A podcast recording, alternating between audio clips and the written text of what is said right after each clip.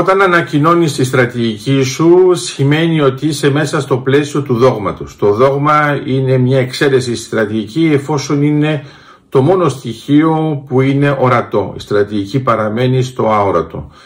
Κατά συνέπεια όταν ανακοινώνεις μια μεγάλη επίθεση γενικευμένη ο άλλος περιμένει να ε, την υποστεί και να αντισταθεί με έναν τρόπο που έχει σκεφτεί ή έχει ε, μελετήσει ή προμελετήσει στην πραγματικότητα και τελικά μπορεί όμως αυτή η στρατηγική επειδή ανήκει σε αυτό το δόγμα να λειτουργήσει διαφορετικά. Τι εννοώ με αυτό; Όταν έχουμε μια στρατηγική που θέλει πραγματικά να κάνει μια γενικευμένη επίθεση δεν έχει κανένα όφελος να το ανακοινώσει.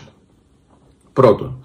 Δεύτερον, όταν το ανακοινώνει θέλει να πει ότι δίνει τη δυνατότητα στον άλλον να αντισταθεί με έναν τρόπο ο οποίος μπορεί να είναι ακόμα και αποτελεσματικός. Όταν όμως το ανακοινώνεις, επειδή είσαι μέσα στο πλαίσιο του δόγματος, άρα του ορατού, μπορείς να λειτουργήσεις και πολυτακτικά. Δηλαδή, ακόμα και αν είναι γενικευμένη η επίθεσή σου, δεν είναι απαραίτητο να γίνει την ίδια ημέρα, μπορεί να γίνει με εφαρμογές πολλαπλών τακτικών, δηλαδή μια τακτική επιχείρηση η οποία χτυπάει σε ένα σημείο συγκεκριμένο και επανέρχεται.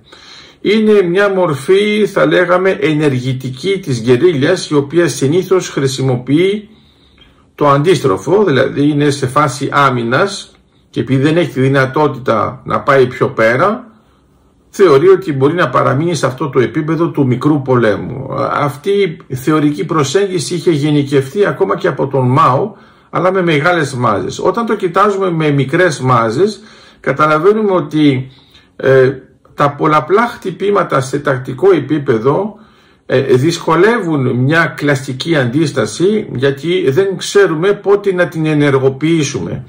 Κατά συνέπεια είναι ένα πρόβλημα το οποίο θα προκαλέσει φθορά μέσα στο σύστημα. Το άλλο βέβαια είναι ότι ουσιαστικά όταν υπάρχει μια επίθεση που χρησιμοποιεί μόνο το τακτικό και μετά επενέρχεται στην αρχική της θέση, λειτουργεί σαν μια μικρή συνέχεια λυσίδας Μάρκοφ αφού έχει σημασία μόνο το παρόν για το μέλλον. Γιατί ουσιαστικά εξουδετερώνει την ουρά. Από τη στιγμή λοιπόν που δεν υπάρχει κόστος, αυτό μπορεί να γίνει με πολλαπλό τρόπο και να γίνει μάλιστα και κλιμακωτά.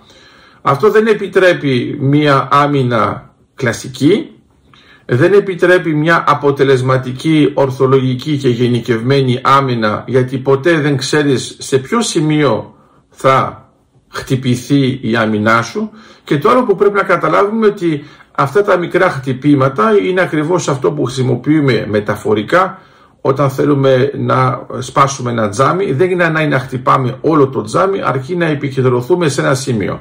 Άμα υπάρχει μεγάλη ισχύ πάνω σε αυτό το σημείο μπορείς στο τέλος με αυτά τα τοπικά μικρά χτυπήματα να έχουμε ένα αποτέλεσμα το οποίο να είναι ολικό. Είναι καλό να το έχουμε στο μυαλό μας γιατί στον τομέα της στρατηγικής δεν λειτουργούν όλα ομαλά. Υπάρχουν πολλές τεχνικές που εφαρμόζονται επί του πρακτέου και τώρα αυτό που βλέπουμε είναι μία από αυτές.